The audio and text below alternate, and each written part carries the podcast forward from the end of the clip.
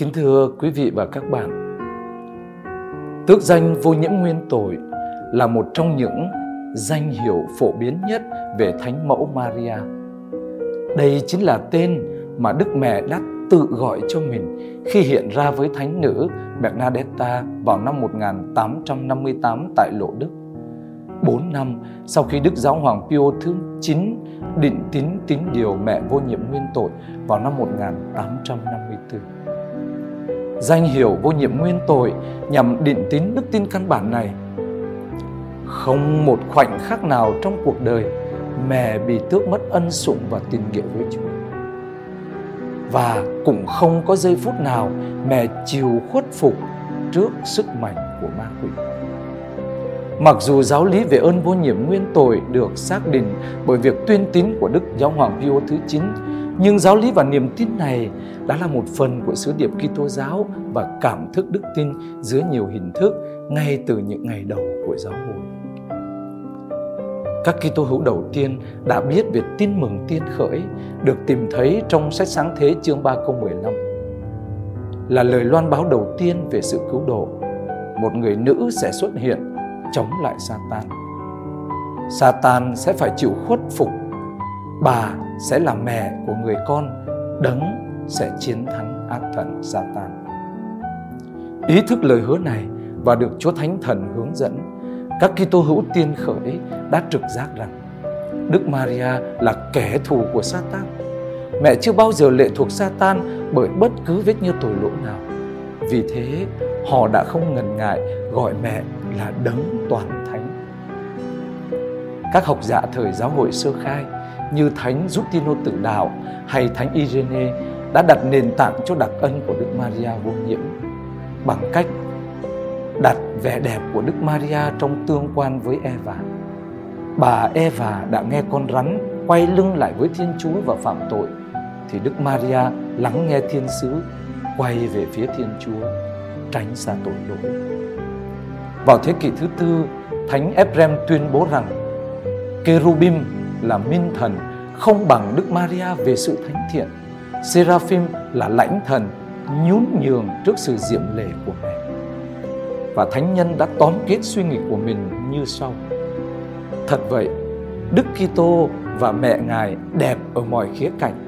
Nơi Ngài là Thiên Chúa không tì vết và nơi mẹ Ngài chẳng một vết nhơ. Cùng thế kỷ đó, Thánh Ambrosio chỉ ra rằng niềm tin về việc miễn nhiệm khỏi tội lỗi của Đức Maria đã có trong giáo hội sơ khai.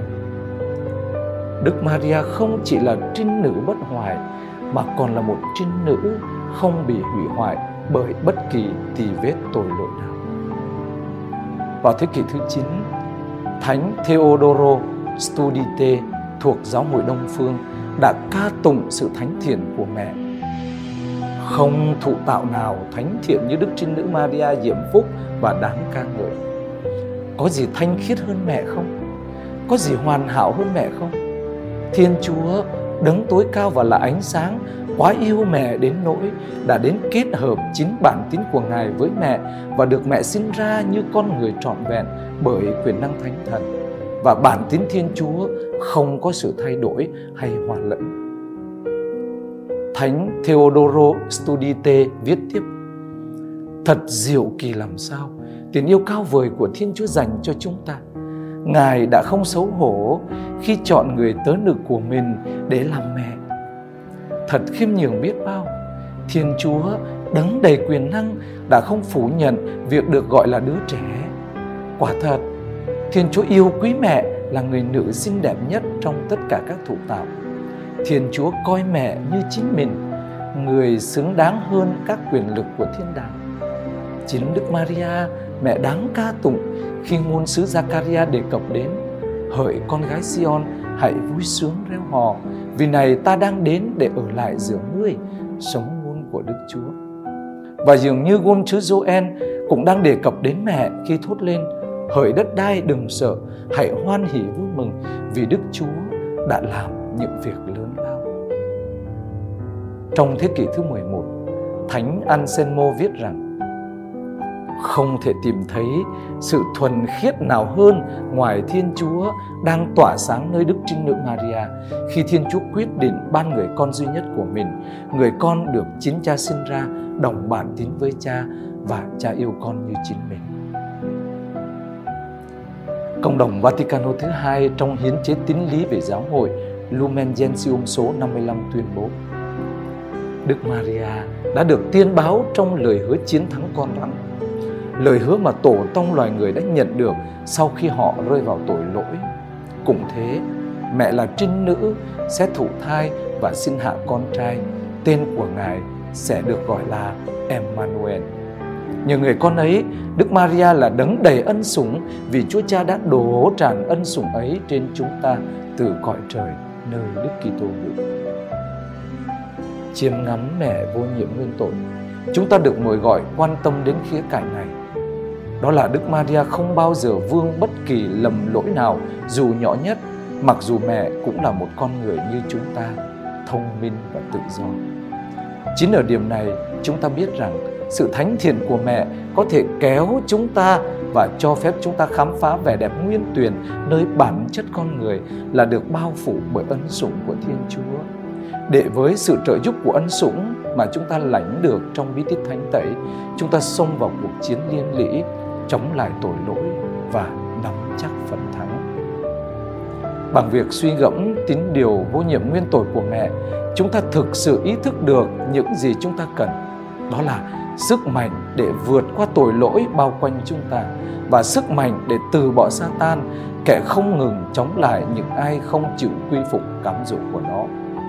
Mẹ đã chiến thắng và mẹ luôn ở bên cạnh chúng ta để giúp chúng ta và làm cho chúng ta nên giống như mẹ đã thành toàn trong việc trở nên giống Chúa Kitô.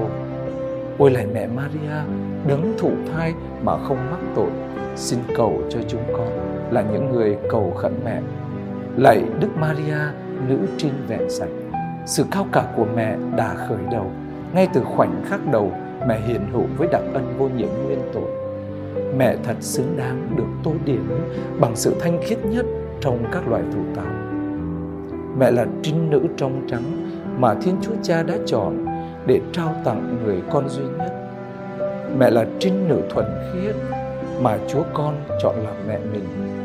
Mẹ là trinh nữ vô tỷ vết mà Chúa Thánh Thần chọn làm tân hương và nơi mẹ Thiên Chúa sẽ thực hiện một kỳ công lớn lao nơi mầu nhiệm nhiệm thể. Xin giúp chúng con biết bắt chước sự trong sạch của mẹ bằng cách gìn giữ tâm hồn khỏi mọi tội ương ngạnh, nhiều việc trung thành, tuân giữ các giới răn của Chúa. Xin hãy giúp chúng con noi theo ân sủng tràn đầy của mẹ bằng cách rước mình Thánh Chúa thường xuyên và chuyên chăm cầu nguyện. Điều này sẽ làm cho tâm hồn chúng con trở nên lành thánh và xin ban cho chúng con ân sủng và những gì cần thiết để luyện tập nhân đức. Xin biến đổi chúng con thành hình ảnh sống động của Chúa Giêsu như chính mẹ. Amen.